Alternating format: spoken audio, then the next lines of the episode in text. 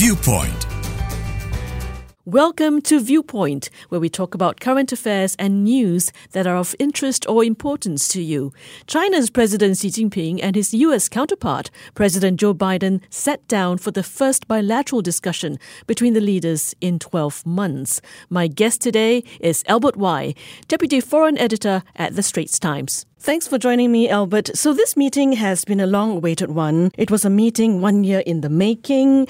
The setting was not unlike their last encounter, which was also on the sidelines of another global meeting. I read that they met just outside of San Francisco in a peaceful and idyllic country estate. They shared a lunch with top advisors and even strolled the grounds of the luxury estate, in addition to having those formal talks, of course. Are we finally seeing a thaw in relations, Albert? I I'm very optimistic, so I'm going to have to answer yes on this. I think overall it was quite a good outcome, and I think diplomacy had had a good moment, as, as some would say. And it was a carefully choreographed kind of event. Make, make no mistake about it. But mm-hmm. I think based on what we've seen so far, it, there's some good personal chemistry uh, between the two leaders. And uh, I particularly like the picture of them strolling in, in the garden, as mm-hmm, you said. Mm-hmm. Um, it, it just goes to show that um, things may not be as bad as some have uh, previously thought. I think after the spy balloon incident earlier this year, mm-hmm. there was sort of like a, a, problematic patch in, in bilateral relations, and there were some gaps. And I think from today, they have these gaps have been plugged. You know, so Biden and Xi agreed to open a phone hotline between the two of them, a personal hotline. I think that that's important if you want to manage sort of events that suddenly happen, you want to manage tensions, you want to talk personally, I think that's what the two leaders of uh, these superpowers really need to do. That's right. Biden was saying that uh, they will keep the lines of communication open, and President Xi is quote unquote willing to pick up the phone, which is no small thing in the world of high risk, high stakes diplomacy between Washington and Beijing. Yes, I think this is significant because. Um, hotlines on their own, they are they're not new. You know, you, you can set up an official level kind of hotline or even between the ministers. But to have a personal hotline between the two top leaders of the two most powerful countries in the world, I think that says a lot in terms of um, the, the kind of commitment they have and um, the, the intention to forge more trust, which I think mm-hmm. generally uh, is, lacking in, in the bilateral relationship uh, right now. Mm. And uh, in another sign of warming ties, I think President Xi also signaled that China is going to be sending new pandas to the US. Yes, panda is an important tool for mm-hmm, diplomacy. Mm-hmm, From the Chinese perspective, we, we have pandas in Singapore as That's well. Right. And generally, this, um, this is a signal that is very positive uh, it's a signal of friendship. I think it's going to be very well received by the Americans, and uh, the international community will take note of it. Mm-hmm. Let's talk about the, the talks proper. Did we see any new agreements? In terms of substance, I didn't expect new significant uh, agreements to be agreed suddenly because um, ultimately these are two countries that are on a path of divergence. You know, they, they compete, and fundamentally, there are many issues that they disagree with. But looking at what was announced, I think that there's some good things that, from America's perspective, uh, it will be welcome. For instance, this um, agreement that uh, China will help to stem the export of items related to fentanyl. Mm-hmm. And uh, how both sides have agreed to discuss the risks posed by artificial intelligence. I think these are the things that America wants. And I think from America's perspective, it has kind of gotten something uh, sufficient out of this uh, this high level meeting between the two of them. I understand that they are also talking about military to military communications. Yes, um, I think this has been in, in the works for several months. I mean, the military to military communication was kind of put on hold after the spy balloon incident, you remember mm-hmm, earlier mm-hmm. part of this year. Mm-hmm. And over the past few months, we've seen signs that both sides are willing to sort of resume this conversation and uh, this is this for me was not something which was unexpected, but again, uh, very positive uh, given the, the state of global affairs right now. Of course, we'll definitely have to talk about Taiwan as well. It's something that they have never agreed on. What is your takeaway from what's been discussed? Earlier, I was talking about takeaways and how the Americans have taken some things that they like.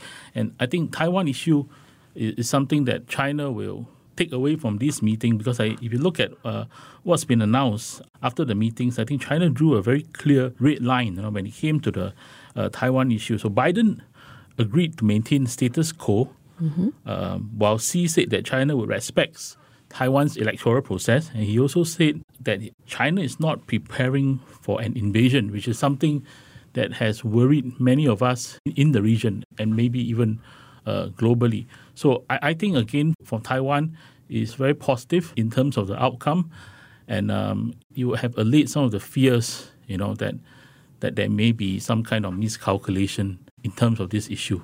Okay, there are some other matters that uh, the two have also discussed in terms of lifting sanctions and changing export controls. President Xi is at this meeting which is also at a time of economic challenges back in China. So, how far did he get to try and improve things on the trade front? I think at this moment, there is not that much clarity in mm. terms of the trade front. Um, of course, there have been various reports about the state of China's economy, and uh, again, there are counter voices coming out of China who say that actually things may not be uh, as bad as they seem. Um, but nonetheless, if you look at the general tone of the meeting, uh, I mean, we don't know what exactly they agreed on in terms of the deliverable, but I think there is some kind of signal that there is commitment to to at least look at these issues, which are actually uh, very important for China, just as the fentanyl issue is, is important to Washington. But the fact that they're having this sort of high level meetings, it certainly would assure companies that have been hesitant to invest in China, I would think. I think for these companies, I don't think they'll change their mind overnight. Uh, but, but I think it, it will cause them to sort of like take another look, you know, and, and see if there are, there are opportunities, which is something the Chinese authorities have been saying as well. Come and take another look at us. You left China during the pandemic. Let's come and take another look and see what else you can do. Mm. I, I think the companies will be watching this very closely. Beijing has always wanted to be treated as an equal by Washington in terms of um, where it stands on the global stage. So this time round, did they talk about the two devastating wars? I think they did, but we don't have the details. But in terms of how Beijing sees its relationship with US, I think the tone has been warming generally. I think it, it was a very clear signal when Chinese read out the briefing. It says that um, the way China sees relationship with the U.S. is that it is a case of simultaneous competition and collaboration. You know, this is slightly different from the tone maybe some months ago when when when the talk was about how um, China's development should not be blocked or, or curtailed mm-hmm. by the West. So there's a slight change in tone that I see, and uh, and again, I think is is positive. Can you elaborate on that? Uh, because I mean, historically, um, China has always seen itself as being disadvantaged because it started late mm. in, in, in, its development drive, and, and that's because of various um, historical reasons.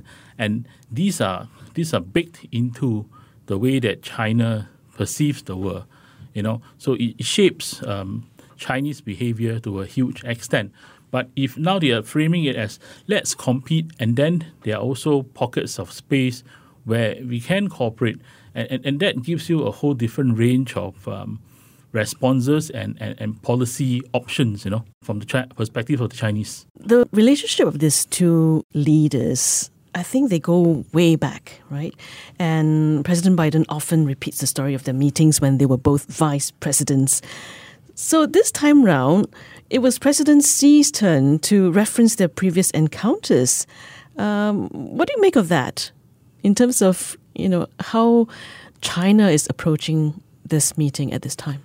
I think I, I was rather surprised by this because when, when I look at President Xi's style of diplomacy, the the soft touch doesn't come that naturally to him. I'm not saying that he, he has no soft touch or he does have that, but it may not come as naturally to him. So, based on what he has said, um, and of course, if you add that together with what President Biden said, again, I think they're trying to show the world that um, you know all this talk that we are competing and and and things are so tense. Maybe that isn't the entire picture, and, and be- between the two of us, there, there are things that we can talk about candidly, and there are ways that uh, we can find solutions together if there's a commitment uh, between us to do so, I think that's the, the message that he, he he's trying to show. Mm. And of course, such talks usually are very formal, and you know sometimes it can go either way and never personal.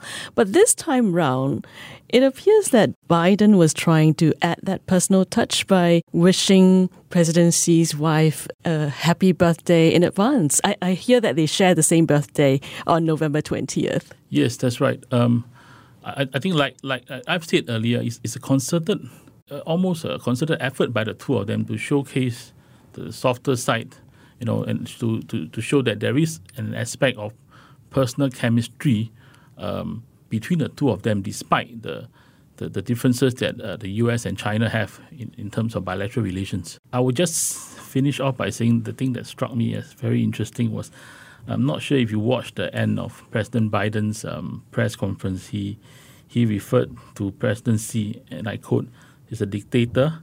He, he's, he's a guy who who runs a country that is a communist country." You know, so he, he said that right at the end of his his uh, news uh, conference, right? His, his press conference, mm-hmm. and I, I, think this is the it's quite likely to to irk the Chinese, but it also serves as a timely reminder that you know that the world can now heave a, a, a sign of relief. You know, it's clear ten, it's a clear signal from both of them that tensions are being de-escalated. But it would be naive for us to think that suddenly all, all the problems between China and US, uh, you know, the relationship can be fixed. Uh, Probably not, because ultimately they are not moving, like I said, on on a path towards convergence. All right. Thank you very much, Albert, for talking to me and sharing your viewpoint on this very significant and long awaited meeting between the presidents of China and the United States in San Francisco. Albert Wai, Deputy Foreign Editor with The Straits Times. Thank you. Viewpoint.